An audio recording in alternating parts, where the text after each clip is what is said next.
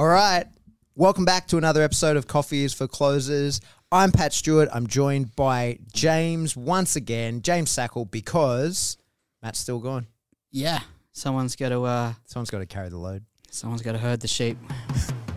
Ex Special Forces sniper turned entrepreneur. I've scaled numerous businesses to eight figures. My name is Matt Ryder. This is my podcast, and I'm telling you to put that coffee down. down. When the uh, when the shepherd's gone. Mate, we did an episode last week, uh, and we It's a got. stupid analogy, wasn't it? well, it is what it is. Uh, we did an episode last week, and we've already got feedback on that, Yeah. despite the fact that it's actually not out because people that got to pre-listen to it, uh, although it is out now. we have pre-listeners Yeah, to well, podcasts. Jake would have heard that before it came out to the real world. I thought you meant like we had some sort of elaborate system No, no, no. in which we have a select very good subscribers who buy stuff probably from our merch store here and all these other places yeah. that uh, as a perk get to listen to stuff early. No, we don't have that. Maybe We- we I should- mean, we could. We, yeah, Uh, just add a layer of complexity to a system we're already failing at. yeah. Patreon if you want early access. Patreon. Ex Special Forces sniper turned entrepreneur. I've scaled numerous businesses to eight figures. My name is Matt Ryder. This is my podcast, and I'm telling you to put that coffee down. down. Yeah. Um, all right. So we did an episode last week, and uh, we got some feedback on that. There's some interesting things to pull from that about sort of more your role in what happens behind the scenes at, at a sales agency, specifically this one. But I think it's relevant to sort of you know the the sweeping um, industry as a whole. Yeah. Uh, in that the sales guys have their calls booked for them. They they the triage is done. They are on the phone. They close the deal, and it seems to them like that's what this place is. Or or you know, let's not even think of it just in terms of sales sniper, but any you know big done for you, done with you, white label uh, sales Yeah. agency. Or any real business where a sale is made. Yeah, exactly. So tell us about some of the things that the actual sales guys don't know anything about because it, it happens in the background without them having to worry about it by design so that they just do the selling. Uh, what sales guys don't know about, well, depending on the agency, sales being one of them. Okay. Sorry. well, if you want to learn more about that, do we probably have a group they can join or something yeah, yeah. like that? uh, yeah. It was a it was a more throwing shade at, at some other people, just because why not? Um, I think uh, particularly when um, when I was still doing sales, there was kind of this mindset that um, you get your credit card details, press a button, job done. hmm and then uh, whatever happens, there's like a, a little workshop, a bunch of elves sitting around there putting presents together that go and make all these products, and they send them out, and Santa delivers it to all the good little boys and girls. yeah. And then life is groovy, and that's all that happens. But the reality is, there's a little, little more to it. hmm Um, from an administrative purpose, from a one a delivery uh, purpose, from a, a follow up purpose, from a just general client service. You know, Mhm. making sure that that person's happy. And um, like I said, when I was doing sales, I uh, I was oblivious to all that. Mm. Um, but to be fair, probably at that stage in a career, um, I was maybe doing sales for people that didn't have very advanced systems and Okay. it was kind of just ah, you know, like the wild wild west. It's just make the sale and, and see what happens. hmm You know, so we'll talk about some of the things that happen in, in our business, Sure. and then I'm gonna go ahead and guess what happens in other industries like Okay. cars or whatever. You know, you make a sale, right? Pretty simple. Um, what happens to that information, right? In some instances, uh, when you make a sale, a sale isn't always complete. There needs to be typically, typically two things that would happen for that to actually be complete. A contract or some sort of agreement needs to be signed, hmm and um, money needs to exchange hands hmm right? Now, typically, our guys take money on the phone. Um, if we have instances where there are specific contracts they need to be signed, hmm th- that's typically done in nice, small, easy agreements. You know, as you sell bigger, more complex things, uh, those service agreements get very different because of agreed upon deliverables. I.e., if you're if we're selling a consulting agreement, like for a um, a corporation, a, a large company, we uh, you know, they just don't pay. Like it- it's not how it works, right? Yeah, yeah. We would send them a a fact sheet saying, "Hey, this is what we're going to do." Mhm. Right? We're going to deliver X. We're going to deliver Y. We're going to deliver Z. Um, as a part of that, from you, we are going to require X, Y, Z. This is what the cost is going to be Mhm. right? From there, they'll probably take some time to read it. You know, they'll probably go uh, speak to their lawyers or get their NDAs, their agreements, and whatever that they need back to us for us to countersign. Um, and then we'll send them an invoice, and they'll pay that hopefully within seven days. Mhm. You know, so that's an example of what would happen at a like bigger, larger, more complex deal. Uh, typically, like for the majority of our listeners, they're not doing as big complex deals. It's more so, hey, this is the product we have. Would you like to buy it? Yes or Yeah. no? Great. Sign up here. Here's your here's your receipt. Mhm. You know, now from from there, it's like great that has come in. If you're a um a decent business with good operations, when that payment takes place, you should probably have a number of integrations, a number of automatic systems and processes set up to make the next steps simple. Mhm. One, you're going to have to get the information of what you've just sold the person to the person. That could be course access. That could be admission into some sort of group. Um, for example, Mhm. closing code. You can click the link here to join. It's a great Facebook group. Um, The best.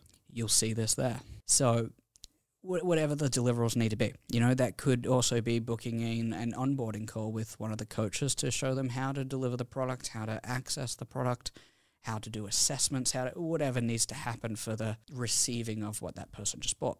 Mhm. Right now, as a sales guy, at that point in which you make the sale, it's really uh, your job done Mhm. right? Uh, to a point. Now, if you're a sales guy and you've signed someone up to um, three payments of five thousand dollars, Mhm. uh, you're probably getting commission. You're not getting the commission on the fifteen thousand dollars of the contract value. Yeah, sure. You're getting commission based on when that cash is received. Yep. You know, so a, a regular sales guy, they would see their job done there. If I was to go back in time and I had knowledge, I probably lost a lot of money. Well, I never took commission, right? It was f- for our company. We put the money back into the company. Of course. Um, but I probably would have earned the company more money if a lot of those people continued to pay, right? Yeah.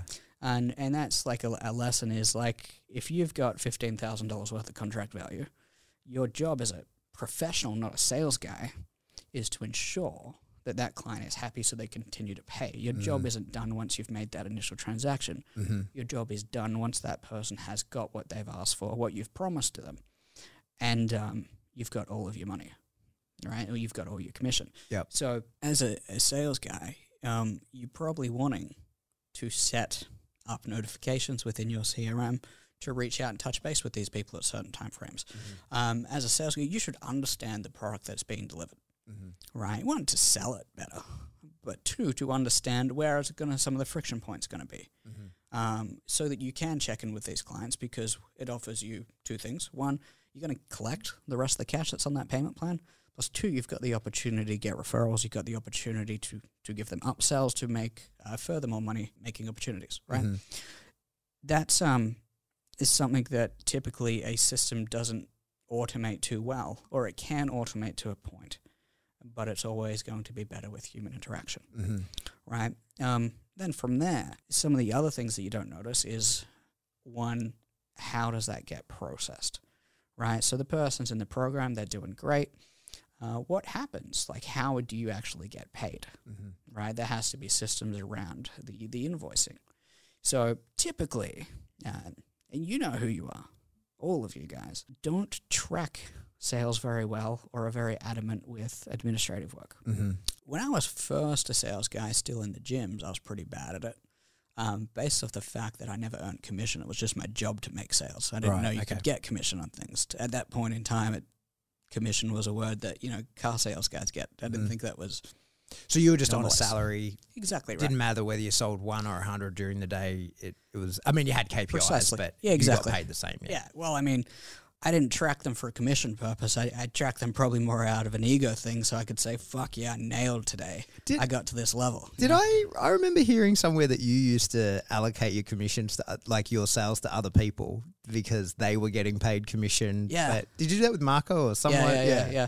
So the the, the story that I goes. remember laughing my ass off when I heard that. Um, when back when we were selling gyms, uh, I was manager. I um, sales was part of my job. Yeah. But a lot of the phone sales that were done, we'd have to make a certain amount of phone sales on like the cheaper products. Mm-hmm. However, in the more advanced products that that cost a lot more, people would have to physically come into the gym. Mm-hmm. So Marco could sell them to the point, but they would physically have to come in, sign contracts, exchange money. He wasn't taking the money on the phone at that point. Sure. So there, I would take the money, but I would also have people call me all the time, right? So those people that call me all the time, or people walk in off the street, and I would sit down and take them through the sales process, sign them up, Mm-hmm. right? Uh, most of the people that Marco sent me, they were pre-sold. They're just like, ah, give me the paperwork. Let's let's do this. Yeah. Um, but occasionally that wasn't. Um, occasionally they misunderstood what he said with, with the accent. Um, and occasionally people would walk off the street or I'd call people and book them in or some other dude would do it. And um, when I would make those sales, I would just say that Marco sold them over the phone. Right. Uh, I wasn't getting commission. Someone should. Yeah. Yeah. So it would all go to him. and the the funnier thing was that like I didn't have a very good relationship with this company at that point in time. yeah. Right. So I didn't give a fuck, really. It's like, ah, you know what? They could pay. Like, They can pay heaps why not? Yeah. Yeah. I mean, not not that. Well, they technically they couldn't because they were insolvent pretty Right. pretty hard. But um, well, I mean, I assume they're insolvent. They were later, right? It's like, ah, he's a good kid. He should get paid. Why not? he's helping me out. Yeah. And uh, and I just didn't like them, so I was like, fuck them. Um, it was really funny. We'd go through a cycle of like, hey, you're on a warning. You're about to be fired because you haven't hit any of your KPIs. My, you know, Marco's KPIs might have been like 40 in the month. Mine might have been like 10 Right. right? Just because it was his full time job, it was definitely not mine. Mhm. So I'd have zero for one month. They'd be like, "Oh, you haven't hit your KPIs. If you don't hit them next month, you know, you'll be out the door." So I'd be like, oh, "Okay." Then I'd hit ten. Very easy to do. And then the next month I'd hit zero again because all those those you know They could, could have been allocated 13, 15. You know, Marco's making his thirty, but on on paper he's making like forty five. Yeah. So those extra ones that I make would all, all go to him because, you know, why not? I like the guy and that's how we got a, a good relationship to begin with. Yeah. And Well, here you are. it's the only reason to come to work for us because of, of that. Otherwise he would have just went, ah, I'm not, not leaving, right? And yeah, so I could never get fired because every time it got to the point where there'd be a, hey, you have to hit this or you're going, I'd just like, okay. And I just would have a chat with Mark. I say, hey, buddy, I have to take ten. I have to take that. Yeah. Yeah. And uh, what's he going to do? Say no? you know, like it's like, well, Yeah. Yeah. you either let me keep 10 or you get none. So you're doing those sales. It's a contract. It's Yep. physical. They you got to sign it all up. Uh-huh. But most sales guys don't really sort of experience that, right? Like that's a handover to somebody else. Yeah. You said something really interesting about how, um, you know, the, the sales are paid in install. Like Mhm. if if the purchaser is buying in installments, the commission will come in in installments. And uh, that follow up piece, I, I'd never thought of that in that being proactive and actually touching base with the people prior to that installment being due Mm-hmm. and sort of doing it, hey, how's it going? Another touch base, another sort of, uh, you are going to make that payment, right? Like sort of thing. Yeah. Or, or, or would you would you recommend that people are ahead of that and say like, hey, that payment's coming up. Just want to make sure everything's going well. And if they say, yeah, I'm going to make it, then you say, okay, got any? Since it's going so well, do you know anyone? Do you, is there any referrals you could give me in regards to that? Or is it a wait and see if it goes through and then touch base if it doesn't? Yeah. So, um, I I apologize. I might, might have misconstrued. I would just be touching base to keep a relationship, Okay. right? I, I wouldn't call someone and say, hey, you're going to make this payment. Because if things aren't going well, then no, they're not. Yeah. Yeah. like, ah, you're right. You this know is what? the out, right? Yeah. okay. exactly. Like you're giving someone an out.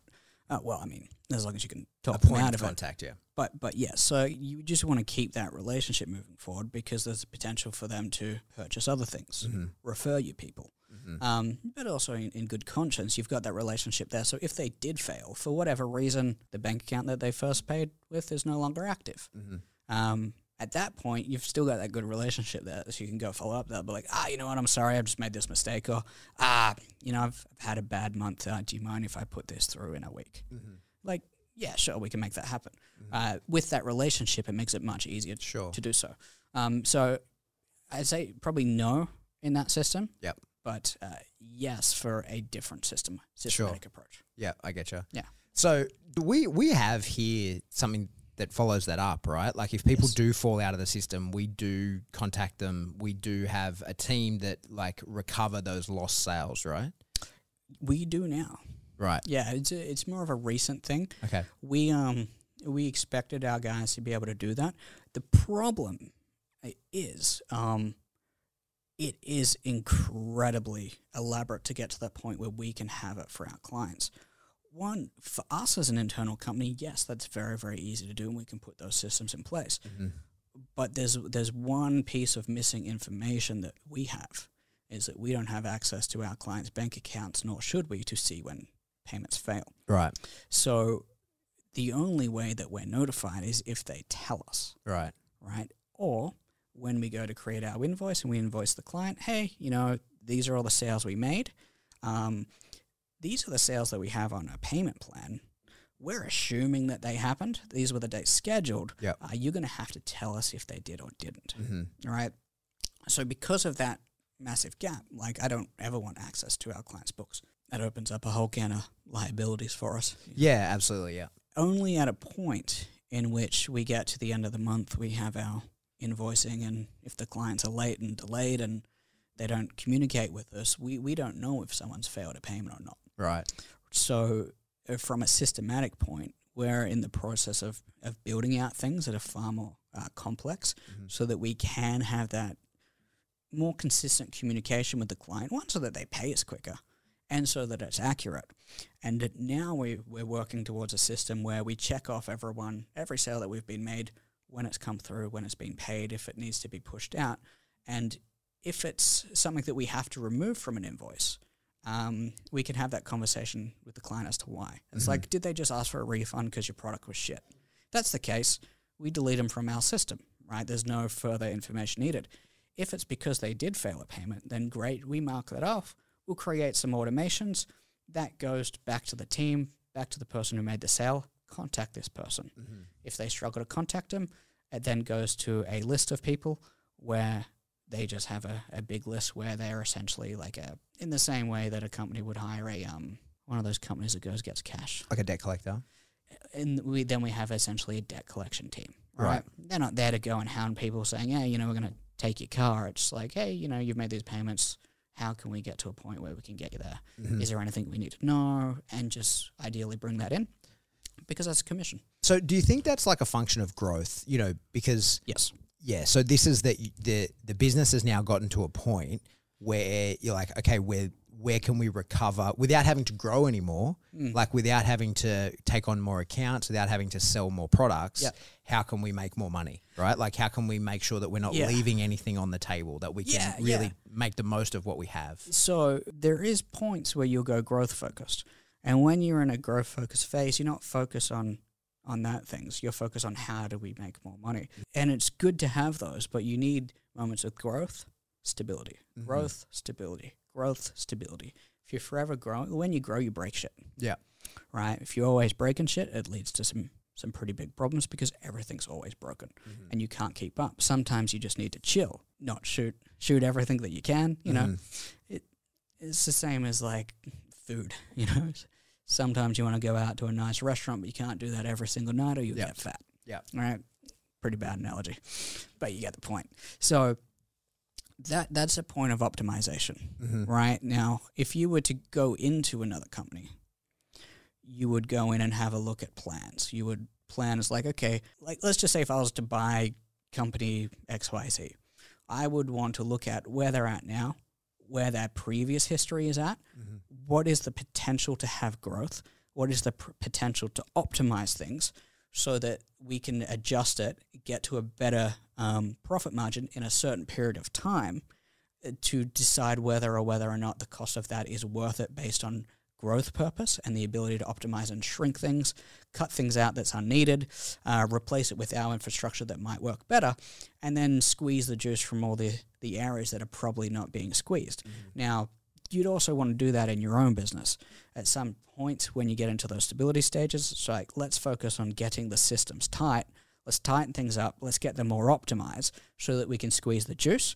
Now that we've got a lot of that juice squeeze, we've got the infrastructure set up. Let's go into a growth phase. Let's break some things and then let's tighten them up in the next stability phase. Yeah, yeah, I got it.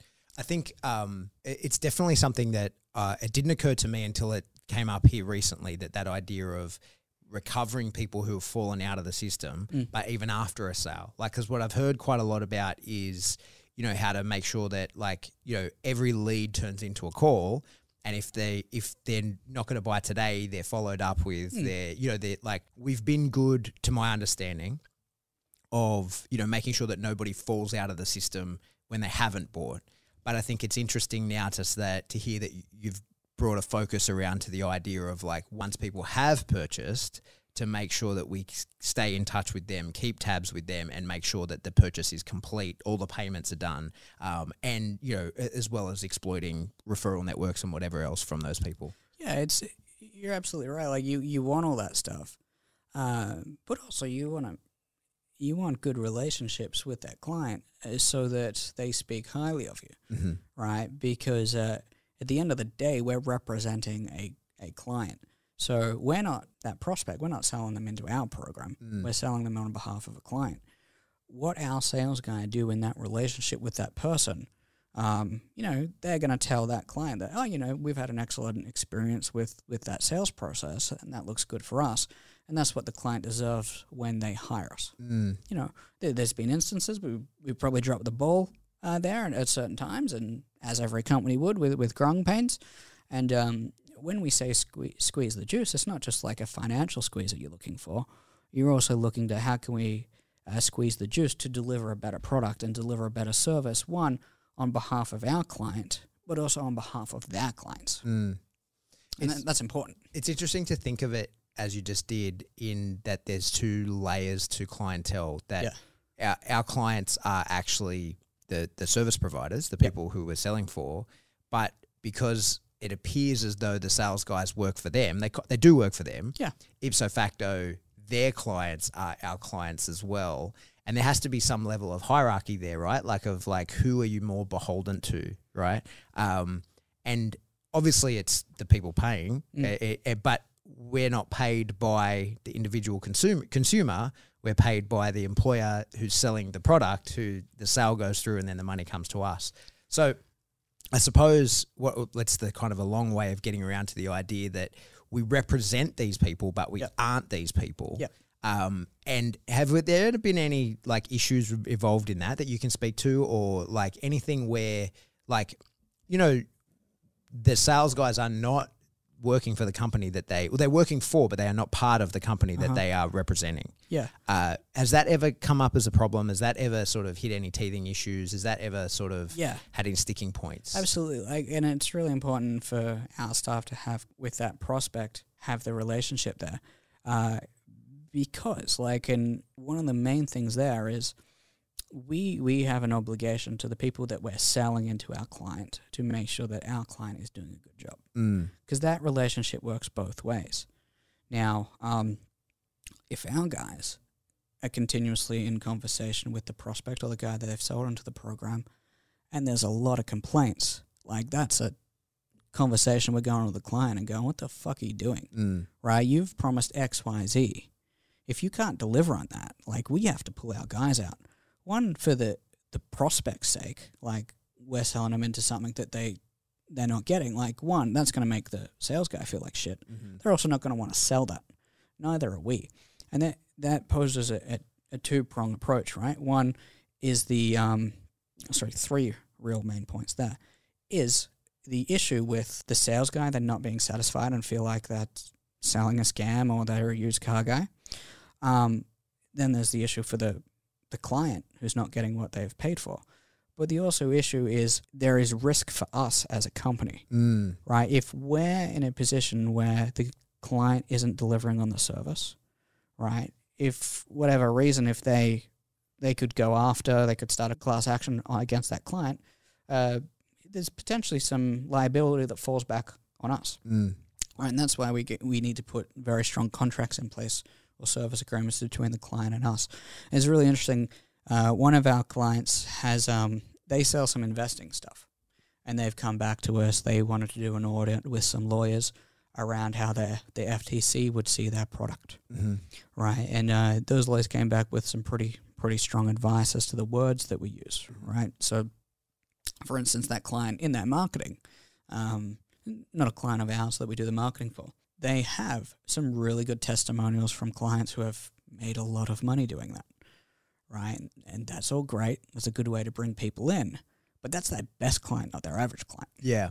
right? Sometimes that there needs to be a shift there in the way that they market it as to our you don't use the best case scenario, you use the average case scenario. And at that point, all we're doing is saying facts. Our average person achieves XYZ results. Mm. You've never dissuaded, you've allowed them to make an informed opinion whether they would want to choose an investment option with outline the risks, outline the benefits. Now, we could potentially be at fault if we're telling them that hey, average client, they might make a ROI of eight percent. hmm Yeah, I'd be happy with eight percent. It's pretty good. Um, however, we need guarantees from that client that the information that they're providing us that eight percent is real and justified Mm. right? So we're putting an agreement in place right now that if for whatever reason that client, their results start to go down or they start to go up, we have to be notified of that so that we're not making false presumptions to the client because that 8% might now be 4, Yeah. right? And that gives us protections because the sales guy's done nothing wrong. Uh, it all falls on that client for providing us only factual advice and only what we can go off. So it's, it's really important. Like we we've fired many clients because they were a great company, then all of a sudden they started to go downhill. Mm. You know, they tried to squeeze that barrier too much to the point where they aimed for profit margin. And whilst aiming for profit margin, don't get me wrong, is a, a great thing to do. Uh, profit margin over service leads to a very short term business Mm. Right? Then there is a fine line between how much profit you make and how much of a good service that you deliver, which really affects the longevity of one and offer a company and the standing. You know, like you look at all the companies that have been around for a very, very long time. They offer a, a lot of that stuff where they have really good service delivery and they've been able to last for a long period of time. Whereas you, you know, you probably can't think of any right now, but you see all those companies that you remember that had really shit service delivery Yeah. And uh, they don't exist anymore. Yeah, exactly. But I think that's really interesting, mate. Like, it's kind of my brain's going a million miles an hour thinking about um, the sales guys being responsible for the testimonials of another product. Like, Yep. if they're a true testimonial, Yep. see, this is one of the things. Like, you see those billboards and it says uh, "shot on iPhone 12." Well, it wasn't shot by some Jono on iPhone 12. It, was, shot, by, a photographer. professional photographer Yeah, using yeah, an yeah. iPhone. And it wouldn't matter, like, considering the lighting that he's using and his knowledge of composition and all the different things, Mhm. and probably the editing skills, i he could shoot that on a Polaroid and it would look better than the average person's able to shoot on their iPhone 12. Mm. So I think that is interesting when you say if it's a, a, a, a product that people can make money from, right? They learn the skill, they make the product. There's going to be outliers and to the uh, who are exceptional and probably came in like I know Matt gets used for example as a testimonial in other so- people's coaching programs, right? yeah. But it's like he had a huge amount of skill prior to that. Yeah. Or it, not even the seventh level ones, but others. I know Yeah, that yeah, he's yeah. been used as a testimonial for like, look at the skill, look at what he was able to achieve having done our course. Yeah. But he's done a lot of other courses and he has a high skill set before he started it. He's not an idiot. Yeah, exactly, right? So i he's probably an outlier to the capability, but it's still the truth. He did do the course and he did produce that outcome. So it's interesting to me that like a more you're saying that people should be selling off of a more sort of uh, an average use case rather than the outlier case. Yes and no. I think yes in circum circ- circumstances, Okay, no in others. right. And I'll, I'll- give you, a, I'll, I'll flip the script as to where I don't think that's the case. hmm Uh, fitness, Right. right? I've sold a lot of people a lot of fitness products. I know for a fact, a lot of the time, people are going to fail because they're lazy Mm-hmm. and they don't give a shit. And like I, I remember signing people up and going, you know what, I'm going to sign you up, but I think you're going to fail. Mm-hmm. Like, prove me wrong. You, you don't always say that. Well, actually, sometimes I did. I, Right, I was right. pretty harsh on people if they needed to hear it. You know, there comes to a point if it's something like that, you know, where the, the it's not a really financial risk. It- You know, you buy 16 weeks of training, and you know the only thing that can happen is good, Mm-hmm. right? You're either gonna you're gonna be shit and lazy and not do it, Mm-hmm. and you've maybe made some progress to how it might not have been now, but like it's a step in the right direction, right? In that instance, knowing that oh, you know, maybe that person doesn't have perfect genetics, maybe they're not the most motivated, maybe they're not the most knowledgeable, their movement patterns aren't great. Like you get someone in that's got great genetics, they have a structure, they've been been lean before, they know what to do, they understand their body, uh, they're gonna get way better results. Of course.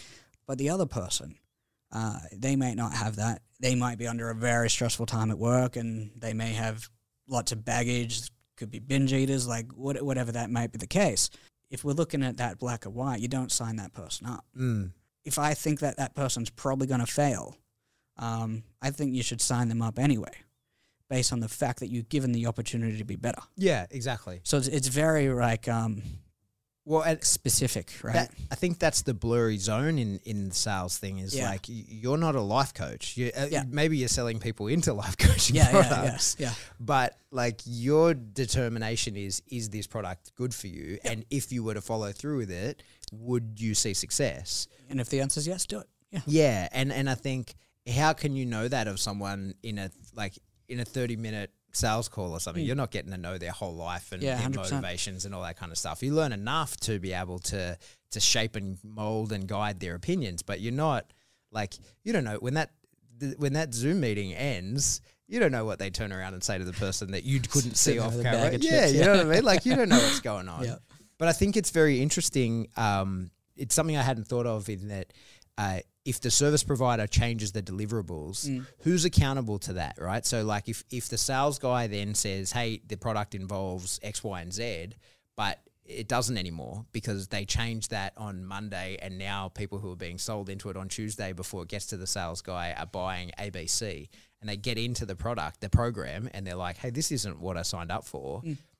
Who can be like whose fault is that and and is there a liability piece there like legally that anybody needs to Uh, worry about I mean, maybe.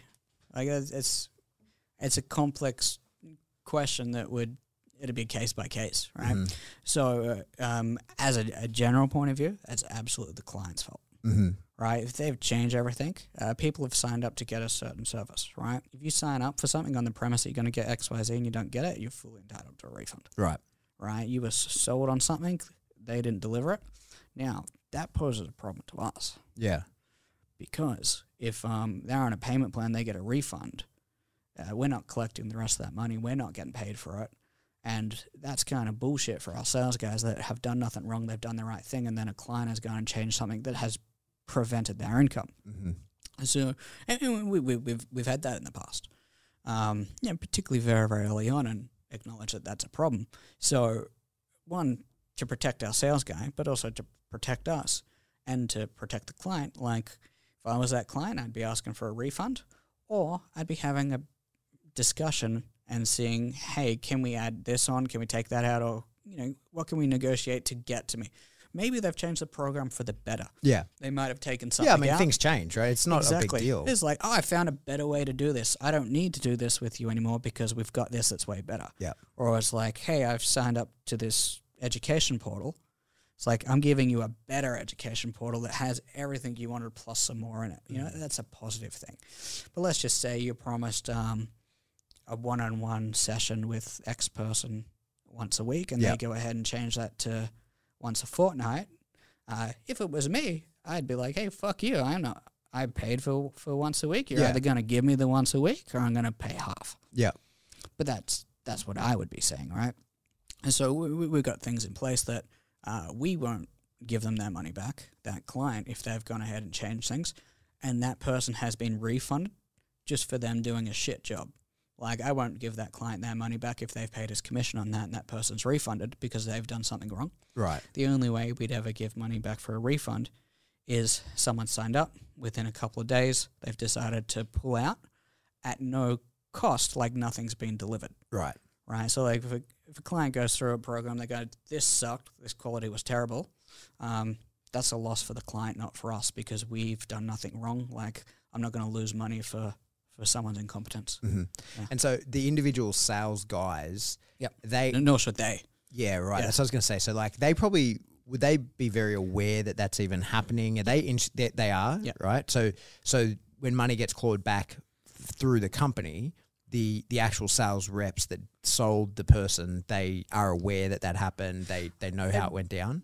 Maybe most of the time. Like if you're selling 100 people a day and one person refunds, you're probably not going to know about it Yeah, yeah. unless they directly tell you. Mm-hmm. Um, I'd say in, in most of the cases, like we rely on our sales guys to, to give us a bit of a feel as to what's happening with that client, how good, because ultimately if that client's not fulfilling in a certain area or maybe like we- we- we've had cases where we've just been too good at sales and pumped too many people into that person's business their delivery and their back end systems, as we spoke about at the start, uh, couldn't keep up. Maybe they need to hire someone. They need to train someone to go in and send all the onboarding, book in the calls, and and and whatnot with the client. Um, the delivery could be suffering because of that reason. Mm-hmm. If that's the case, we can work with the client and say, hey, look, we're gonna we suggest you pull back marketing. We're gonna give you a couple of months to fix these things. We're gonna still make sales, but we're not gonna make as many sales Mm-hmm. i.e., we're going to generate less leads to be able to put into that because you can't keep operating in this fashion.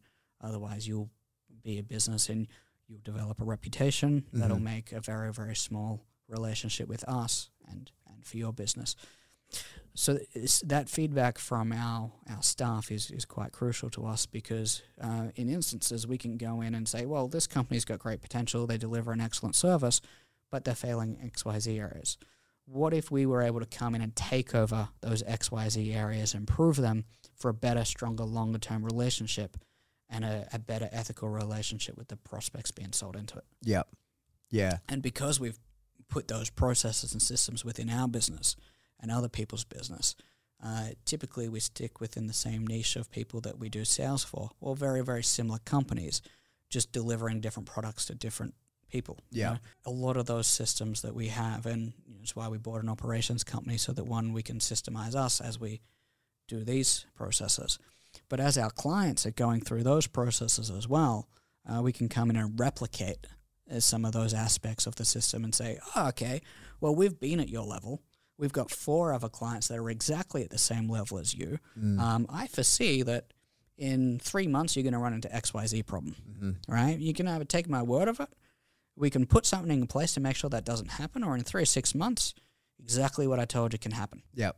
Right? I mean, we've done that with enough companies, particularly in the same niche, delivering a similar service, uh, to be able to see those warning signs and be able to put things in place to prevent them from happening. Yep. Because um, from a business perspective, if those clients hit those snag points, and then all of a sudden we can't make as many sales, that's a problem for us and our income as well. yeah. Yeah. So it's at our best discretion to provide that advice yep.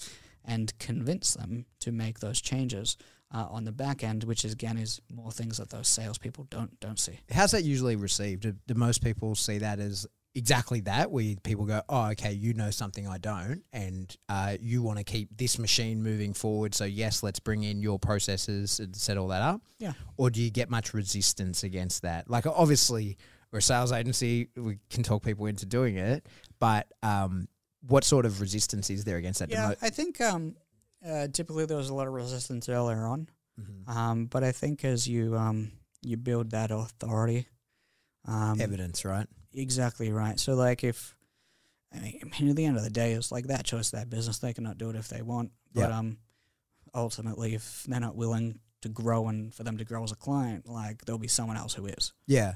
I think that's one of the interesting things, especially you know, like with the coaches and stuff. Yeah.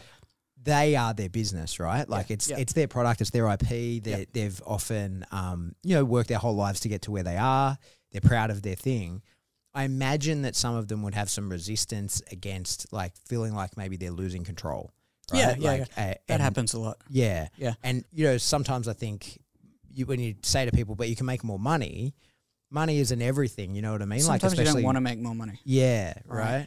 because if making more money is that next step up the hill, Mm, um, with that comes more risk because you've Mhm. got to employ more people. yeah, You've got more liabilities on the table from a business, and um, if your company's making more money, but you're at a twenty percent profit margin, making three hundred grand, and you're taking thirty grand out every month as the owner as a personal thing, and you grow to six six hundred, but your profit margin decreases because you had to put a whole bunch more people on, yeah, and you only ended up taking thirty five k a month home. yeah, Uh, is it worth it? yeah. That's it, right? right? To to me, yes, right, because I'm willing to sit with that risk. And there's ultimate plays once you get through some of those, then you can start squeezing the berry, bring that profit margin up. Yep. And uh, an extra one percent at two million dollars a month is a huge, huge thing. Mm-hmm. So, but it all it depends on risk tolerance and it's like how much stress do you want, Yeah, right? Because like we could scale things back at any stage. We could keep our two best clients. Uh, we could have significantly less staff, significantly less overheads, no cost for podcast guys, and probably take home a lot more money. Mhm. But from an ambitious point of view, it's like ah, it's it's not, it is not not the deal that we're here for. Like, I'd- Yeah. I'd, rather win, progress a company, progress a c- career. But that's each to their own. So we absolutely get guys like that that, that see it that way, Mm. or are just scared of like what the next step is. They're comfortable. They're in the comfort, zone, and that's fine, right? Uh, it's only a problem if they're expressingly wanting to get to the next stage. yeah. If they're if they're saying they want more sales, but you're saying you can't handle more sales, exactly. It's it. like, yeah, nah, I can't give that to you because you're gonna do a poor job to you. yeah, like you have a um you have a responsibility for the people you currently have in and, and future people to, to get these things right. Mhm. But on the other hand, we also have people that come to us and say, Hey, like I just want to give you the keys, fucking make me famous. Yeah, mate. So one of the things that I did want to ask you about, um, and it, it's relevant to the sort of feedback we got from last episode, is those back end systemization, the, the sort of the glue that holds the company together beyond making the sales. Now, like th- that's the spear tip. Making the sales is that's where the money comes from. Yep. But keeping the money in the bucket is you know the the the processes behind the scenes. Mm. Which one of those now do you do or you know are in charge of or, or have set up the systemization of whatever that you just didn't even know was a thing? Like when you were making sales that you were like, oh, I didn't even know that this happened, let alone that I, I was later going to be the one doing it. The payment stuff. Right. It's like how do you get paid? Right. I just made the I just made this sale. How does that end up in my bank account? Mm-hmm. like there's a without boring people, it's not going to be an accounting class, but there's a whole thing that you got to look for. Is like one, there needs to be bookkeepers. Things need to be put onto the P and L in the right place. Mhm. Something needs to be COG. Something needs to be OPEX. Like where does this fall on the sheet? Um, for specific countries, like what tax treaties is there? Um, if we make a, if we have a client in the US, obviously we're not charging GST. If we have clients in Australia, we're charging GST. Then from there, payment processors are we using that have the lowest forex fees, that have Mhm. the lowest transfer charges? Then when you grow to a company, like before, we would just pay people however like they wanted to get paid for their invoice and probably not check their invoice and probably overpay them and just assume it was right. Yeah. Um, big problem, right? Early Yeah. days. But now because there's so many people, like that, that's multiple full time jobs. Yeah. Um, so we have to select our systems in which we ch- charge the client, where that money comes into very selectively. But it also has to be reasonable for them. If they don't have that in their business, there needs to be some a couple of options. Then we have to to make all those payments go through for that money to end up in our staff's bank account. Um, we have to batch everything. Mm. Like you can't just sit sit there and go, okay, I'm gonna like at a market with cash. I'm gonna pay you uh, this much. hmm All right, you uh, you did 14 hours, six bucks an hour. Here's yours. Here's Mhm. yours. Here's yours. Is we have to get all that compiled, uh, put it into a payment process to to pay all those people into their bank accounts or into wherever they receive it, all from the one thing where it can just be one button approve all. Mhm. Otherwise, it's going to take us six days to physically here, here, Yeah, here, yeah. here, here. Yeah. Um, so, so- so payroll is like it's it's a whole department. Yeah, and I suppose actually the money changes hands quite a few times, doesn't Mhm. it? So like there's the the purchaser, he has a conversation with the sales guy, Mm-hmm. but when he pays, it goes to the person in charge of delivery, Mm-hmm. then comes to this place, Mm-hmm. and then goes to the actual sales guy.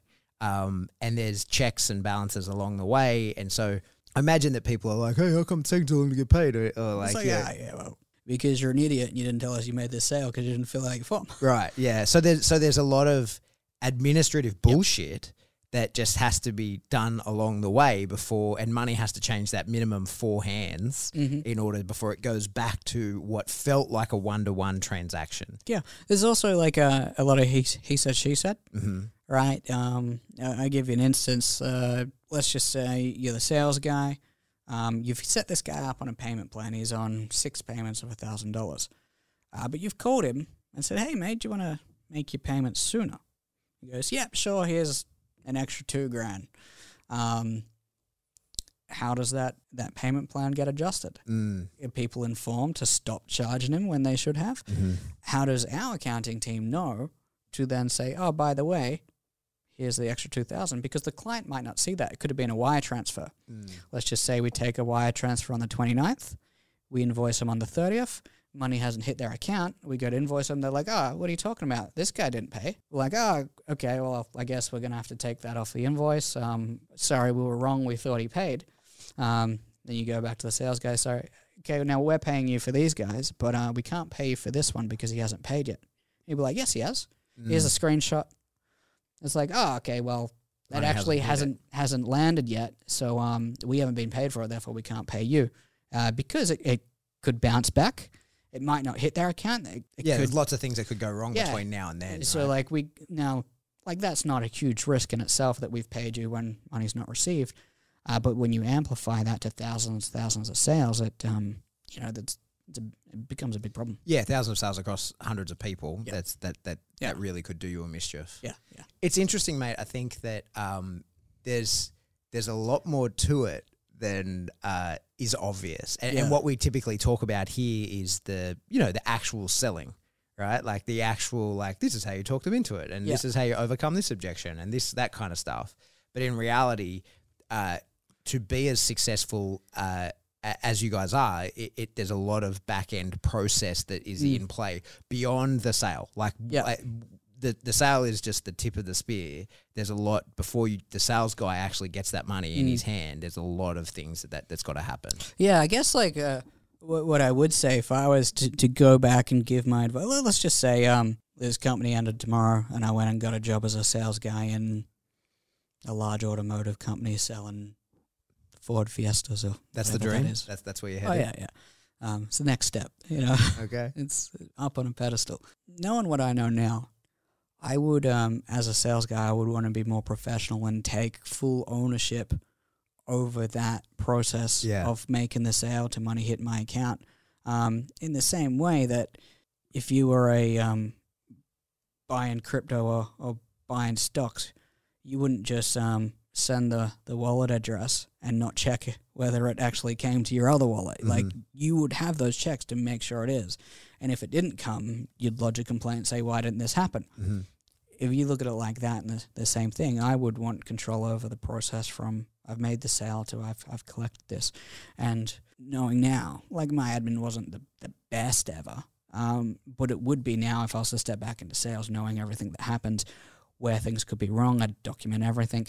I would engage in the conversations. I'd update my stuff the second it happened, so there is no wiggle room.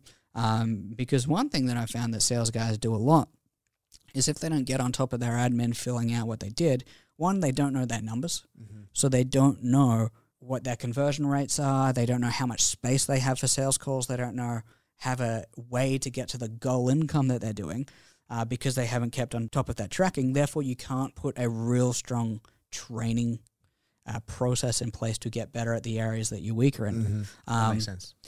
or be able to fix the this sales process that you're engaged in. Uh, maybe I need to adjust my text messages. Maybe I'm calling this person too often. Maybe it, it's not enough. Mm-hmm. Um, I would want control over all of that.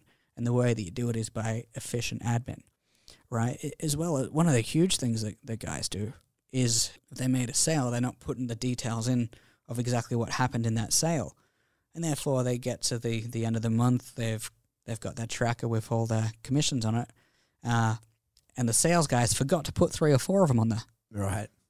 You know, like it's it's a it's a common thing. Like Yeah. sales guys forgetting what sales they made. Those things I would want to get right, knowing that I've done that. I would meticulously track that stuff Mm. um, and have the evidence to support it in case you know there is like a dispute between client and Yeah. and in finance team. That makes sense. You've given me an idea for a YouTube video. I think that will make something to teach people how to do that, how to track that, how to set that up, and how to, um, you know, Yeah. keep that data themselves. Because I think there'd be value in that. If people aren't doing it, it's probably because they don't know that they should or how to. Mm. Um, so we'll we'll make something about that. And for that, like I track my um my like net worth and income pretty pretty heavily. Really. Right. Yeah. Yeah. So, and a lot of the sales guys have come to me and asked about how I do that, and I've I've shown them some things.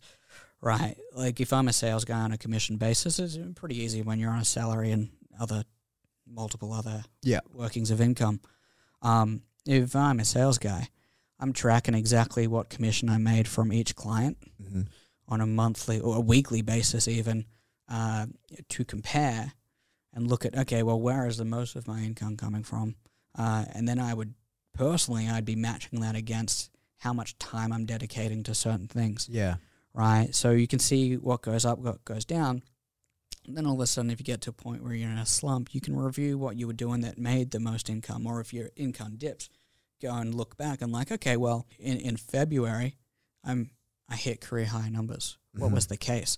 What did my calendar look like? What were my other activities? What was I doing in in day to day life that was making me happy, or did I was I just less busy, and my calendar was optimized, so I had the ability to take stacks on stacks on sales calls, Mm. or is it something out of my control? Yeah. and then tracking that stuff and understanding where your income is coming from allows you to really plan Yeah. and then plan to improve and start increasing that and making more sales and, and doing things. It can also allow you to make decisions as to where you spend your time. Yeah, that's definitely something I've learned uh, since I've been here.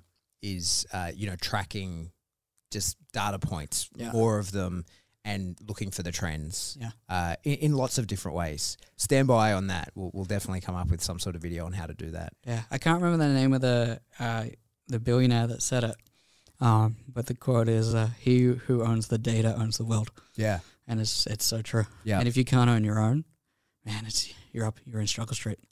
Perfect place to end it, mate. Hey, uh, nice one. Thank you for your time. Thank you. As always, if Patrick. you like the show, uh, hit us with a like, give us a comment, tell us what what you'd like to see. Uh, probably it'll be back to Matt next week. So from me and James, goodbye. Put that coffee down. down.